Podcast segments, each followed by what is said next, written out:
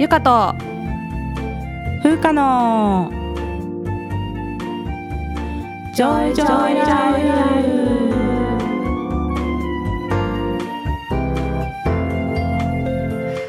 フこの番組ではゆかと風花二人のジョイが日々の暮らしや仕事にまつわる小話などざっくばらんな日常トークをお届けします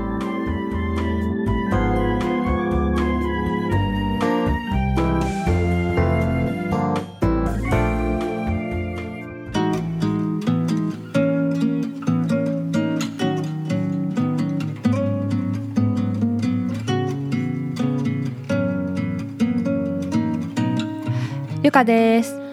風花です。始まりました。ゆうかと風花のジョイジョイライフ、はい。今回エピソードはい。147ということで147回目でございま、ます。すいや夏野菜美味しいですよね。美味しいですよ。まあ、夏真っ盛りですから、うん。もう今ほんまに夏野菜の旬じゃないですか、もう全部好きなんですよ。夏のもの、うんうんうん。きゅうりとかナスうん。トマトズッキーニ、あと枝豆とかももう毎日食べたいぐらい好き、美あとみ味しいよね。ょうがも好き。あーみょうが美味しいよね。みょうがってさアメリカになくない？ない。ないよね。しそとかはあんの？しそはね自分で育ててた、あー確かに育てられるよね。高いから、うん。でもあるよ、うんうん。あったけど、あるっちゃう。ん。でみょうがとかさほんとさ日本独特のあの風味だよなと思って、ね美味しいよね。こう水なすを裂いた上にみょうがを乗せるのがまあめっちゃ好きなんですよ、あーいい私ですね。私ナスもアレルギーになったからさ大変。悲しい。そうだからゆかさんこのの間さ来てくれた時にさ私うんラタトゥイユを作ろうと思ったらゆかさんナスダメなんだよね。そうそう。でそれでナス抜きのラタトゥイユを作ったね。うんありがとう。トマトはでも大丈夫なんかい？トマトはねあ加熱すればいいのか。加熱すれば、うん。でも時期によっては生だと痒くなる時もあってね。なかなか大変だうん。ねトマトもさフレッシュなのが食べたいって思う。美味しいよねトマトもね。うんそうそう。で、うんうん。あの最近食べて美味しかったのがですね、うんうん。リンゴ飴っていう品種のナスなんですよ。うんうんうんうん。若干脳がバグるよね。リンゴ飴っていうのはその品種の名前なの。品種の名前なのね、うんだからナスです。普通にナスなんですけど、あナスね。そう。なんか私が食べたのは小ぶりの水ナスみたいな感じで、うんうんうん。でね密度が高くてね、うん。すごいこう柔らかくて歯触りがいいナスでございまして。で浅漬けにするとすごい美味しいんですよ。でも浅漬けはもう浅漬けの素みたいなやつでつけてるだけなんですけど、丸ごとねちっちゃいナスだから、うん丸ごとちょっとヘタとかだけ切って、その浅漬けの素につけといたら、なんか表面がちょっとしっとりしんなりするわけよ、浅漬けの素で。だけど中はまだフレッシュな水ナスっていう感じで、すごいこれも美味しかったのであもしあうん。のリンゴ飴ナス。ー リンゴはあの近くで売ってる方はぜひねうん。食べてみてくださうんいなんか私は新潟から取り寄せたんですけど。じゃあうん新潟では有名なやつ有名なのかもしれれない。なんかいろんな各地で今ね栽培されてきている新種のナスでございます。ええそのさリンゴ飴って名前だからなんか甘いのかなと思ったけどそんなわけでもないの？甘みがあるみたいな。ただねあのなんかね表面がすごいねテカテカしてるっていうかすごい艶が綺麗なんさ。あなるなんか見た目があのうんリンゴ飴のこうツヤっとしてこうなんか光を放つうん反射するみたいな感じに確かに似てる。表面の滑らかな感じが。可愛らしいナスでございます。いいですね。そんなグルメトークから始まりましたがはいえ我々のポッドキャストのリスナー総数的なやつが出るんですけど、あれがはい。1000人超えてますよね最近ね。超えてますね最近。ありがたいことにありがたいです本当にね皆さんこうありがとうご ODS ざいます。の規模ってやつですね、うんうん。えーっていうデータなんかうん。Spotify for うん。Podcasters っていう、まあ、アプリケーションというかサイトみたいなところでうん。更新されるんですけど、そうね、最近すごい規模がまた大きくなってきたなっていうなんか突然来たよね。なんかずっとさた。なんかそう。600700 700ぐらいぐらい。うんをさうろうろしてたら、うん。なんか突然1000ボンって。なってそうそうどうしたみたいな。なんかそういう時ありますよね。こうんうコンテンツ出してるとこう急にバッと広まるっていう時があって、ね、ついにリスナーさん1,000人って言ったらわさあ1,000人すごいよね。すごいよ。もう村じゃん。あ村だね。1,000人ぐらいの村ってあるでしょ。なんか一つのもうコミュニティができるぐらいリスナーさんがいるんだなと思ったらあ結構ーすごい感慨深いものがありますよこれは。すごい話ですね。うん。いや皆さんいつもありがとうございます。ありがとうございます。もう昔の最初の頃とかさ覚えてないうん。のと喋りもこんなさ、うん。ね、たどたどし流暢ではなかったよね。さ うんうんうん。恥ずかしいよねちょっとさ昔のエピソード聞かれるのとちょっと恥ずかしい確かに。ね。でさなんか最初本当にさもう週に2回しか再生されないとかの時もあったじゃん。そうそうそう今週やばいよ。新しいの出したの2回しか再生されてないじゃん。タイトル変えた方がいいのかあなそうそうそう。タイトル変えた方がいいかとかあったよね。ありましたよね。まあそんな時期もありましたけど、ねまあなんか続けてたらだんだんやっぱり大きくなってきますねいや本当ありがたいことに。ということですよね、そうそう。ありがたい限り、でそれであの、ポッドキャストランキングっていうページがあるんですね。うん、ランキングを出してくれる会社があるんですよね。うんうん。そうそう。でそこのページにうん。なんかあの配信者さんに聞くいろんなうん。ポッドキャストの気になるあれこれっていうのがあって、うん。まあ、どういう人に聞いてほしいかとかどんなシチュエーションで聞くのがおすすめかとかいうのをね自分たちで入れれるっていうページがあってねそれをう先ほどね更新してたわけなんですけれども、はい、これが面白くてですね、うん、まずどんな人に聞いてほしいですかっていうのを老若男女すべての方って、そうです。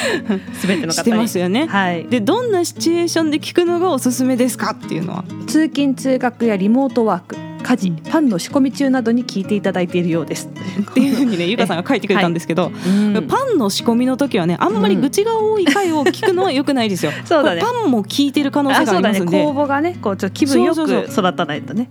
なんかさ前さモーツァルトを聞かせてうん熟成させてる鰹節っていうのをいただいたことがあって。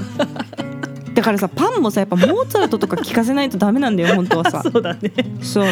だから ポジティブな回を聞かせようあそうだね。ようにしてくださいパンにはね。うんぐちぐちの回じゃなくてねぐちぐちの回だとちょっとパンも美味しくなくなるかもしれない。ぜひ注意していただきたいっていうことですね。で、はい。初めて聞く方へのおすすめのエピソードがっていうのがね、うん。あってねこれがちょっと選べなかったんですよね。選べなかった。もしリスナーさんで推しのエピソードがあったら、はい。ちょっと教えてください。はい、教えてください。それでもしあの多い回があったらそれにします、ここね。それにします。それにします。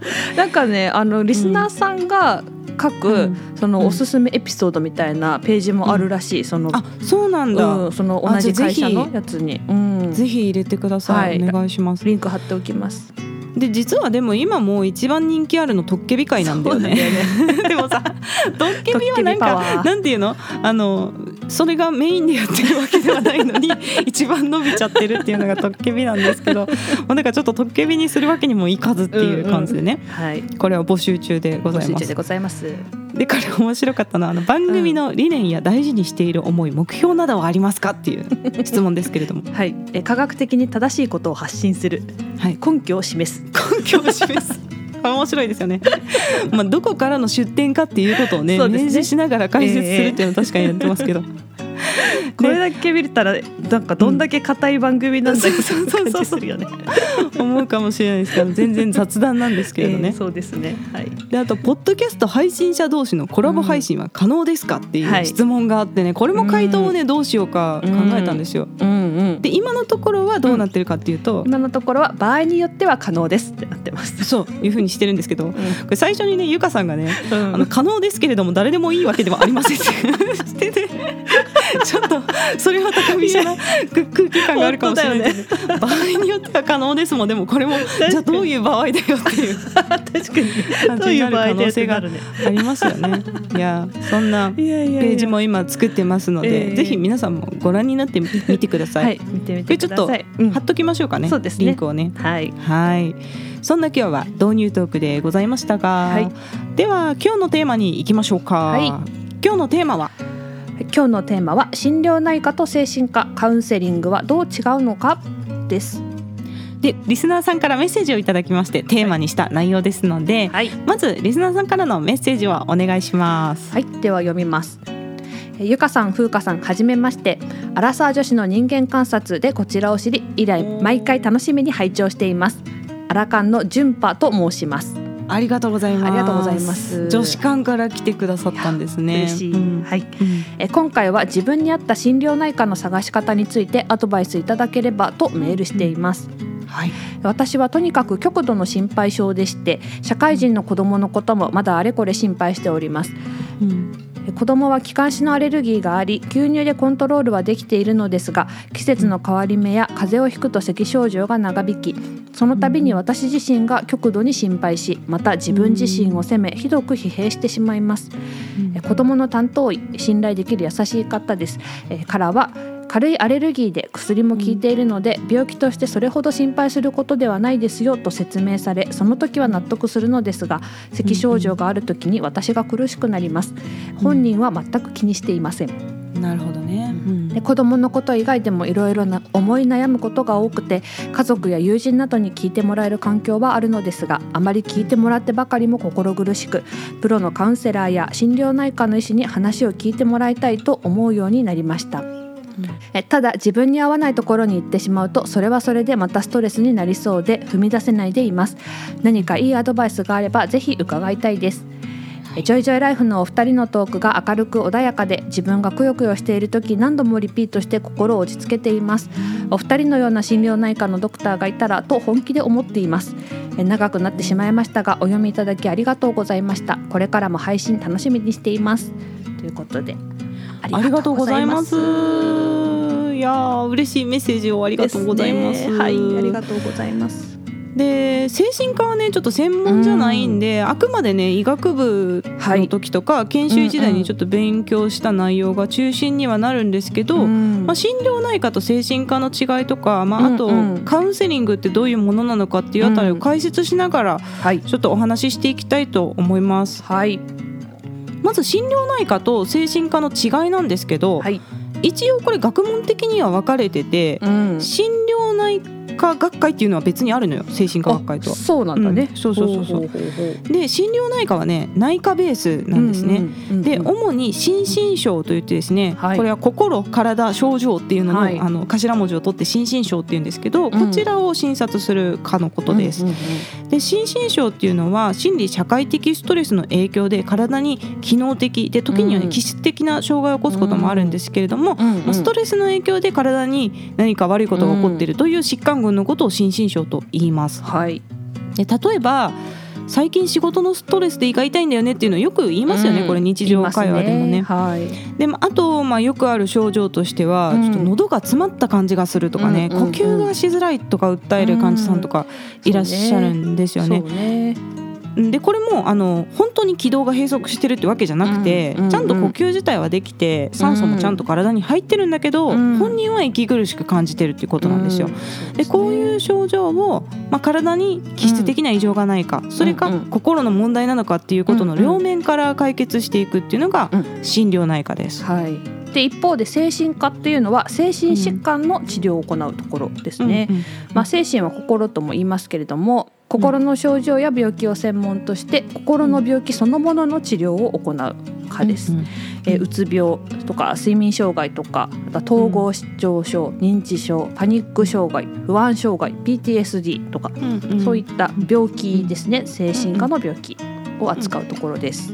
ただ、まあ、診療科としてはほぼほぼ同じような領域で、うクリニックで心療内科精神科と併記している場合もありますし心のクリニックとかメンタルクリニックっていう風にしている場合も基本的には精神科の専門医の先生がやっています、精神医学をベースに内科も見てるっていう感じなのところがね心療内科とかクリニックっていうところになりますかね、そうですよね。はいで実際ね結構精神科の先生内科もできるっていう先生多くて、うんうんうん。で私も今クリニック勤務なんですけれども、うんその精神科クリニックの先生と連携して、うんうん。もう簡単な内科治療だけだったらもう精神科の先生にお任せするっていう場合も実は結構あるんですよ。あそうなんだね。で精神科と内科の両方通院が必要な患者さんがいるんだけど、まあ、どっちかっていうと精神科メインっていう人がいて。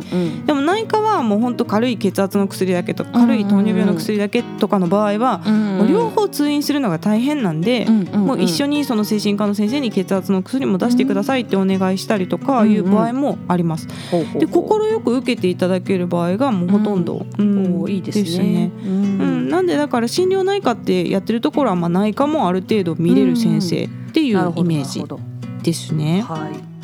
であの精神科で見てるようなその心の病気うん。はどういう時に疑うのかっていううん。話でちょっと例を挙げてみようと思うんですけれども、はい。まあ、一番ポピュラーっていうかよく聞くのがうつ病だと思うんですけれどもね、うつ病っていうのは気分障害っていうふうに診断基準では言うんですけれども、はい。DSM-5 っていうこれうんアメリカの精神学会かな、うんうん。が出してる診断基準っていうのがあって、まあ、それによると、まあ、抑うつ気分っていうのが悲しみとか空虚感のことを言いますよね、うん。それから興味喜びの損失。これはもう楽しいことが全然ないっていうのが続くのがうん。うつ病の一つの症状なんですけれども、うん。うんその期間としてこれが2週間以上ずっと続くとちょっと病的な状態なんじゃないかっていう目安があるんですよね。そうで。すね。はい。うんであの私は研修医の頃にうん。精神科の指導医の先生に説明してもらってすごく納得した話があってですね、うんで生きてると悲しいことってあるじゃないですか。うんね。うんで悲しいことがあって落ち込むのは普通のことですよって習ったんですよ。うんうんうん。まあ、例えばペットが亡くなっちゃったとか、うん。恋人と別れた、うん。試験に落ちたとか、うんうんそういう人生でうまくいかなくて悲しいことがあって気分が落ち込む、食欲がない眠れない。これ自体は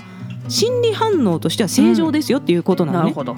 で悲しくて落ち込むのはもう人間として当然のことだと。ね。うんうんうん。ただ大抵は、まあ、2週間見てたら徐々に回復してきますよっていうことらしいのなるほど。まあ、悲しいけど、うん。その当時ほどのショックはない。そのペットが死んじゃったその時ほどのショックはなくて、うん。まあ、徐々に気持ちの整理がついてきて、まあ、悲しいながらもご飯を食べて眠れるようになってくるのが、うん。まあ、人間のこう回復機能としてあるわけなんだけど、これがまあ病的な状態精神科治療が必要な場合ってなると、うんそのペットが亡くなった瞬間のショックがその悲しみの大きさのまま2週間ずっと続くっていうような状態、なるほど、辛いよね。でもそうないったやらねそうだよね。ずっとそこからもうずっとそこから全くそうそう抜け出せない感じね、うん。でもしくはまあ別にそういう契機もないのに、うん。そういう別れとか悲しい出来事起きたわけじゃないのに、もう死別しちゃったぐらいの気持ちの落ち込みが2週間ずっと続いてるっていうのが、ん。ん。ん。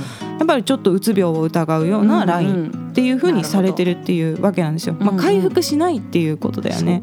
そうねだからこれがまああの精神疾患として治療が必要なラインっていうのが一応あるわけなんですよ。うんはいでこの純パさんが、うん。あの相談に書いてくださったその心配性っていうのが、うんうん病的なのかどうかっていうところがまずその精神科で判断する最初のところだと思うんですよね。そうんうん。で心配性も極度になると不安障害っていうんううん。病気の分類としてあるんですけれども、うんうんまあ、これが病気なのか性格なのかっていうことなんですよ。そうですね。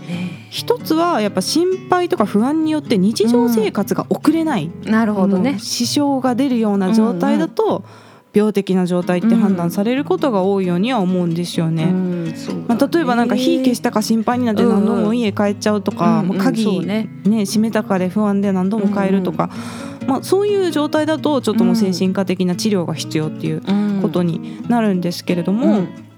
まあ、純波さんのメッセージからは明らかにね、うん日常生活に支障をきたしているほどとは感じなかったんですけれども、うんうんうんまあ、ただそこまでいかなくても薬が助けになるっていう場合もまたあるわけうん。で。そうだね。まあねね頓用っていう感じでね、その辛い時だけちょっと。そうそうそう。不安症状出た時だけ、うん助けてあげるとかね。もらうとかあるよね。うん。もあるので。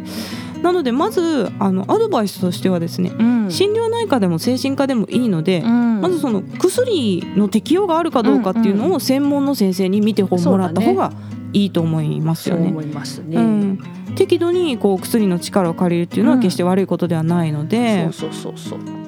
で続いてあの子供さんが気管支のアレルギーがあって、うんまあ、成人されている方で、まあ、病気として心配することないって説明されて納得するけどやっぱ症状を見ちゃうとそれを見て苦しくなる。そして本人は気にしてないっていう、あの そうそうそう咳出てる本人は気にしてないっていうね。うんうんうんうんコメントがありましたけれども、なんかそれはそうね、まあ、苦しくなるっていうのは自分が苦しいなんだろう本当に症状があるわけじゃなくて苦しく感じるっていうことなんだろうね、うん。さっきの。そうそうそうそうだからきっと頭では理解してるけど、心がついていかないっていうことなんだと思いますよね。うんそうね。うんうん。でもこれはもう愛情ゆえだと思う。うん。そう。でねこれね私の母も言うんですよ。ねえそうこういうことそう。んんん。であの私は元気なんですけれども、うんまあ、命に関わらないレベルの持病がいくつかあってですね、うんうん。まあ、これまでも手術を受けたりとか、まあ、不妊だったりとかするじゃないですか。うんうんうん。母はそのためにね元気に産んであげられなくてごめんねっていうふうに言うんですよ、私に。そう。で私の母ね薬学部の出身で薬剤師なんですよ。うんうんうんだからさ医学的な知識もある程度あって、うんでそれが自分のせいじゃないことなんて重々理解してると思うのね、うんうちの母は。うんうん。でだけど頭では分かってるはずなのに、まあ、それでも多分心でごめんねって思っちゃうんだろうなって思思って。なるほどね。そう。なんか逆にね私は今まであの、うん。お母さん何言ってるんかなと思ってたんだけど このメッセージ純パさんのメッセージで私はちょっと母親の心理っていうのを理解しました、あなるほどね。なるほど。本当逆にありがとうございます。あこういう方が他にもいらっしゃるんだなっていうのね。んそっかそっか。で多分本人全く気にしてないっていうのも本当その通りだと思う、本当に気全然気にしてないと思うそうそうそう。本人はもう全くそんなお母さんのせいだとかも全然思ってないんやけど。そうよね。うんうんお母さんの中でのこう変わってあげられない苦しさとか、うんなるほどね。そういうのがきっとあるんだと思いますよね。うん。はい、で続いて子どものこと以外でも思い悩むことが多くて、ご家族や友人とか聞いてもらえる環境があるけど聞いてもらってばかりだと心苦しいのでプロのカウンセラーや心療内科の先生に話を聞いてもらいたいと。うんうんおっしゃって、まあ、優しい方なんでしょうね。いや優しい方、ね。思いやりがあるから、ううんんやっぱ人の苦しみも自分の苦しみとして受けちゃうんだと思うんだよね。ね、うん。だからまあ聞いてもらってばっかりでって思っちゃうんだろうね。うんうんここであのカウンセラーっていう言葉が出たので、ちょっと精神科の診察とじゃあカウンセリングってどう違うのかっていう話をしようと思うんですけれども、はい、心療内科とか精神科の診察とカウンセリングって一応ね概念としては違うものなんですよ。うんうんただ精神科医が診察の中でカウンセリングみたいなことをするっていう場合もあるので、うんうん。完全に分けるっていうのは難しいんですけれども、うん。まあ、どういう違いがあるかというのを説明するとですねはい、まあ診察は医師が行って、うん。カウンセリングは臨床心理士さんが担当しますよね。はい、そうですね。基本的には。ではい、そうです。でそれぞれの役割を解説しますとはい、心療内科や精神科の医師はまず精神的に困っている患者さんに対して病気を治療するっていう視点でですね医療的な視点で薬物療法だったり精神療法を行うんですね。はい、でもちろんね気持ちを聞くっていうのは大事なんですよ一人一人の気持ちを傾聴することは大事なんだけど、んやっぱ保険診療なんで一、人当たりに使える時間っていうのは限られてて、まあ、今すごいメンタルクリニックも混んでるんで、そうだね。なかなかね長い時間ゆっくりお話を聞くっていうのは難しいわけなんですよ。そうだね、うんうん。うん、なので基本的にはその精神の症状心の症状によって日常生活に支障が出てる部分にうん。こう適切に薬を使って治療を行うっていうのが精神科医の役割になるんですね。はい、で一方で臨床心理士さんが行っているカウンセリングっていうのは結構長い時間をかけます。だいたいうんうん。1回50分程度のセッションのことが多いように思うんですけれども、こちらは一人一人の気持ちをねしっかり聞く傾聴するっていうことを重視してます。はい、でカウンセリングでは自分の感情を表現したりとか、うん自分の問題をカウンセラーの方と一緒に考えることでうん気持ちが楽になったりとか自分への理解が深まって解決に向かうっていうことを目指すんですね。うんうん、なのでまあ病気を治すことも目標の一つではあるんだけど病気じゃなかったとしても。悩みとか誰かに話したいことがあるっていうんだったらもうカウンセリングのいい適用にはなるっていうことですね。ま悩みについて相談する場所っていうイメージ。なので、まあ、必ずしもその精神的な病気の人が受けるものっていうわけじゃなくて、うんまあ、病気じゃなくても病気があってもなくてもこう相談していいっていうのがカウンセリングになりますね。そうですね。やっぱその辛く思っていることを言語化するっていうことで結構さ解決することもあるから、そういう場っていう意味合いもあるかなと思うんだけど、まあ、うんうんでも日本だとさこう医師の診断その病気っていう診断があって精神療法の処方っていうものがないと。形だよね。うんそう一応処方箋っていうかねそれがないうんうんとカウンセリングが保険適用にはならないんだよ、ね。そうそうそうそそうでアメリカだと直接カウンセラーさんが、ね、開業してて、う。うんうん。あのその人が入ってる保険にもよるんだけど保険で、ね、カバーされることもあって、うん直接精神科を通らなくてもカウンセリングを受けて保険でカバーされることがあるんだって。うんうんうんうんまあだからさカウンセラーショッピングにはなってはいけないんだけどもドクターショッピングみたいなこともうあれこれ変えるっていうこと。そうそう、んっていうこともなりすぎてもよくないけどでも、まあ、逆に言えば、合わないと思ったら変えることも全然できなるるからほどそうだよね。選択肢がたくさんあって羨ましいなとは思います。うんた日本だと臨床心理士じゃない人がやってるカウンセリングとかもさあったりするじゃないですか自費診療ってことですよねそうそう民間でね。うん。うんそうそうあるよね。ね。うん。でね、うん。まあ、みんながみんなダメってわけではないけれども、やっぱ臨床心理士さんたちは決められた学校を卒業して、カリキュラムを修了して試験を受ける。そして受からないと臨床心理士って名乗れないんですけど、中にはこうなんちゃらカウンセラーみたいなこう民間資格とかねありますよね。あとはもう試験すらせずに、うん。資格すら持たずにカウンセラーを名乗っている場合もあるので、ちょっとオカルトチックになる場合もありますよね。あるよね。正直ねなんか占いとかとリンクしちゃってたりとかなんかうん。非科学的なというかオカルト的なものとリンクしちゃう場合もあるので、やっぱりなんか一応資格持ってる人がいいんじゃないかなとはね。思う。思うよね、なんかカウンセラーっていう名前にね、こう名称独占だっけ？みたいなことが多分ないからそういうことが起きてるんだと思うんだけど、やっぱり臨床心理士の資格があるかどうかっていうのが一つ、うんまあ、ちゃんと学んできたかっていううんうん一つの目安にはなるかなって思いますよね。だからアメリカとみたいにさ日本でも気軽にカウンセリングを受けられるようになったらいいなって思うしやっぱそううん。日常的に行くことでこう小さな悩みが大きな不調になる前にこううん解決できるようになるからいいな。そうだよね、ううんんいいと思う。なんかねあとはその思考の自分の癖みたいなのを分かったりとかすることであなんか事前に自分はこう感じてるんだなとか、うんうんうん。あとなんか思考との距離ができたりとかもするよね、うんうん。こそうだね。なんか、ううんちょっと自分を客観的に見れるようになるみたいな、うん。うんあ自分は不安に思っているんだあなみたいな。不安に飲まれないみたいな。ね、うそういう、うん、考え方ができたりとかもするから、うんいいと思うんだけどね。ね、そうそう。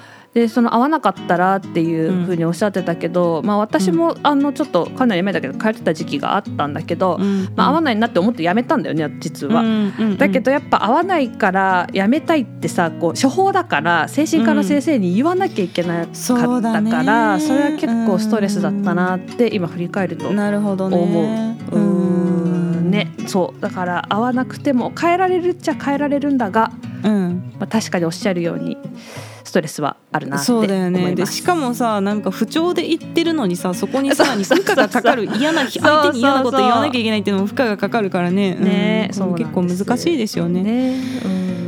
まあ以上を踏まえてじゃあどんな病院やクリニックを選ぶのがいいかっていう話なんですけれども、はいまあ、メッセージの内容からは、うん。精神科治療っていうよりうんうん。もカウンセリングを求めてるのかなっていうような印象を、まあ、私は受けたんですね。うんうんうん。でもまずはやっぱり専門の精神科医の先生の診察を受けて、まあ、うん。病的なラインじゃないかどうかあとうん。薬の適用がね、うんうん。あるかどうかっていうのを見てもらって、まあ、それと並行しながら臨床心理士さんのカウンセリングも受けられるような病院なりクリニックがいいんじゃないかなとは思うんですよね。そうだね、となるとまあ医師が精神科の専門医で臨床心理士さんも在籍してるような、まあ、クリニックなり病院なり、うんうん。という感じになるかなっていう感じですよね。そうだね、ん。まあ、それがベストの選択肢かなとは思う、うんだけどさ精神科も本当ここ数年で患者さんがものすごい増えてるよね。よね。ねうんだから初診予約するのに数ヶ月待ちとかあるじゃない？そう。今辛いのにみたいなさ。そうなの。でねなんか患者さんを紹介してあげるにも、まあ、うん近隣の中にも何軒もメンタルクリニックあるんだけど、うん。やっぱこの先生信頼できるなっていうのなんとなくわかるわけですよ、まあ、うん直接お会いしたことはないんですけど、うんまあ、処方の内容を見たりとか、